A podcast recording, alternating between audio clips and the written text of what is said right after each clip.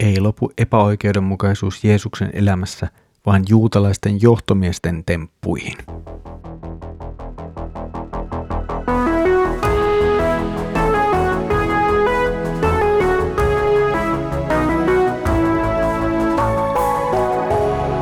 Kirjoitusten pauloissa.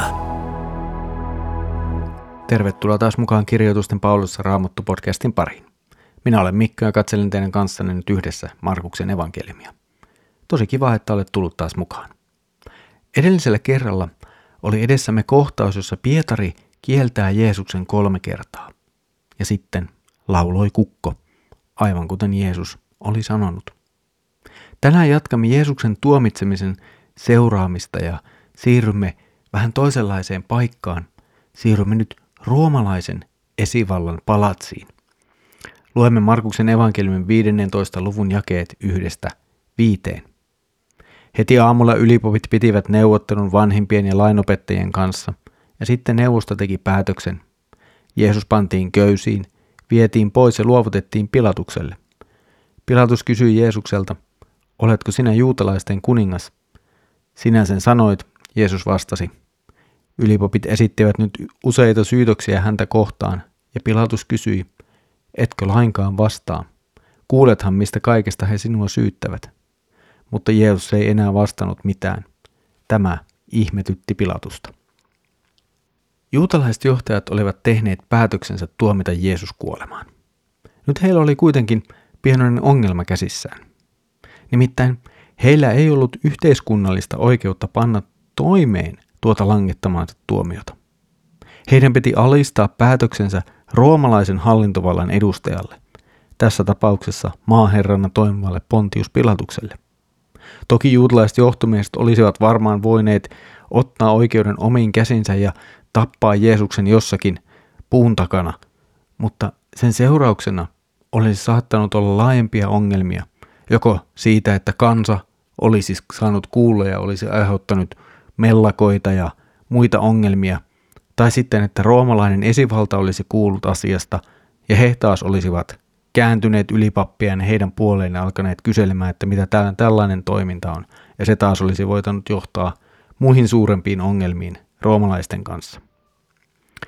Niinpä siis ylipapit, lainopettajat ja vanhimmat päättävät noudattaa normaalia käytäntöä ja luovuttavat Jeesuksen roomalaisen oikeuden roomalaisen maaherran käsiin. Tämän oli myös Jeesus itse ennustanut puhuessaan aikaisemmin omasta kärsimyksestään ja kuolemastaan, kun hän sanoi, että hänet luovutetaan pakanoiden käsiin. Jeesus siis viedään nyt maaherra Pontius Pilatuksen eteen. Pilatuksen kysymys hänelle on kuitenkin hivenen merkillinen. Hän kysyy Jeesukselta, että oletko sinä juutalaisten kuningas? Juutalaisten, jotka olivat toimittaneet, siis nämä juutalaiset johtomiehet, jotka olivat toimittaneet Jeesuksen nyt Pilatuksen eteen, niin heidän piti toimittaa samalla myös jonkinlainen syyte tai syytekirjelmä tai todistajat siitä, että tämä heidän tuomensa mies on nyt syyllistynyt rikokseen. Missään vaiheessa tätä aikaisemmin nämä juutalaiset eivät olleet syyttäneet Jeesusta siitä, että hän olisi leimannut itsensä kuninkaaksi tai vaatinut kuninkuutta itselleen tai jollakin tavalla esiintynyt kansan poliittisena tai jonkinlaisena hallinnollisena johtajana. Ja silti juuri tämä on se asia, jota Pilatus kysyy Jeesukselta. Jeesus myös vastaa Pilatukselle. Jeesuksen vastaus tavallaan myöntää Pilatuksen kysymyksen ja tavallaan antaa siihen myönteisen vastauksen, mutta samalla Jeesus ei suostu kuitenkaan itse suoraan sanomaan, että hän on juutalaisten kuningas. Tähän Pilatuksen kysymykseen ja Jeesuksen vastaukseen liittyy kyllä aikamoinen määrä myös tietynlaista ironiaa. Jeesus on todellisesti juutalaisten ja koko maailman kuningas. Siihen ei kuitenkaan usko kukaan sillä hetkellä Jeesuksen vieressä ja siinä tilassa läsnä olevista ihmisistä. Pilatus nyt toki ei ole juutalainen ylipäätäänkään, mutta häntä toki kiinnostaa mahdolliset yhteiskunnalliset rauhattomuudet, jotka tuolla alueella olivat muutenkin jatkuvasti olemassa, ja hän ei varmasti halunnut niitä lisää. Mutta tuskin Jeesus edusti Pilatuksellekaan mitenkään kovin varteenotettavaa ehdokasta todelliseksi kuninkaaksi. Ehkä hänellä oli kansanjoukko takanaan, mutta ne olivat nyt jonkunlaisia kuitenkin uskonnollisia ihmisiä, jotka eivät pyrkineet mihinkään maalliseen tai poliittiseen valtaan. Jeesuksella ei ollut asevoimia, hänellä ei ollut omaisuutta, hänellä ei ollut mitään sellaista, joka olisi esittänyt hänet jotenkin poliittisesti tai hallinnollisesti tai tällaisen kansanliikkeen omaisesti jotenkin merkittävänä henkilönä. No sitten toki oli rinnalla myös ylipapit, lainopettajat ja vanhimmat tai heidän edustajansa, mutta eivät hekään tunnustaneet Jeesuksen olemusta, eivät hekään tunnustaneet Jeesusta minkäänlaiseksi kuninkaaksi.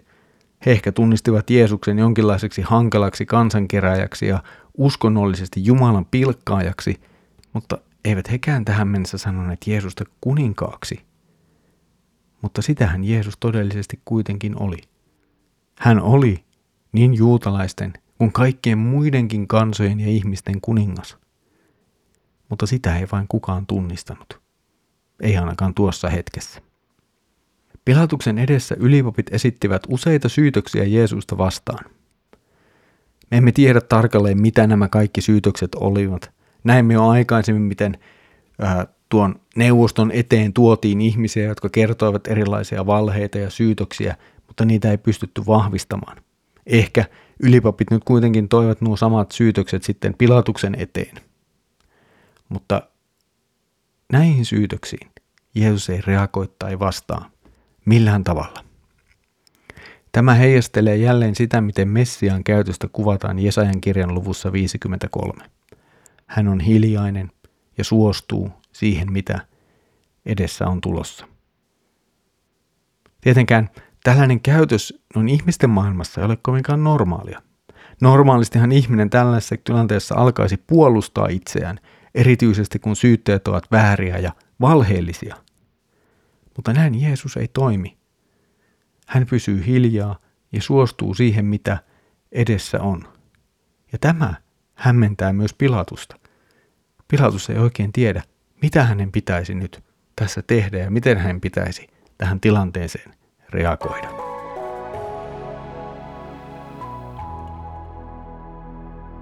Tiesikö Pilatus, mitä oli tekemässä? En tiedä, tuskinpa tiesi. Kuitenkin hän näyttelee ihan tärkeää osaa Jumalan pelastussuunnitelman toteutumisessa. Tarvittiin se henkilö, joka todella ottaa asiakseen hoitaa Jeesuksen teloittamisen. Ja tähän tuossa yhteiskunnassa tilanteessa tarvittiin nimenomaan Pilatusta. Mutta tiesikö Pilatus, että hän on osa Jumalan suunnitelmaa? Tuskin. Eikä tämä ole Raamatussa suinkaan ainoa kerta, kun Jumala käyttää itseään tuntemattomia ihmisiä omien suunnitelmiensa toteuttamiseen. Ja joskus ne voi olla aika isojakin asioita. Jos ajatellaan vaikkapa Vanhan testamentin tapahtumia, miten Jumala antaa vieraiden kuninkaiden, vieraiden kansojen rangaista omaa omaisuuskansansa Israelia, tai kuinka vieraiden kansojen kuninkaiden päätöksellä Israel jälleen saa palata omaan maahansa. Ja niin edelleen. Tällaisia tapahtumia meillä kyllä on, jonkin verrankin. Ja tämä osoittaa hyvin, miten lopulta kuitenkin elämme Jumalan maailmassa. Hän on kaikkivaltias ja vie asioita oman suunnitelmansa mukaan. Meille tämä toki voi joskus olla vaikeaa tai jopa mahdotonta nähdä.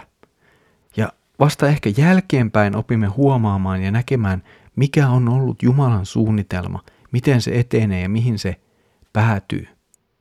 Mutta vaikea meidän on sitä etukäteen ehkä nähdäkään. Mutta samalla me voimme kuitenkin luottaa Jumalaan. Näemme Raamatusta, miten Jumalan lupaukset toteutuvat yksi toisensa jälkeen.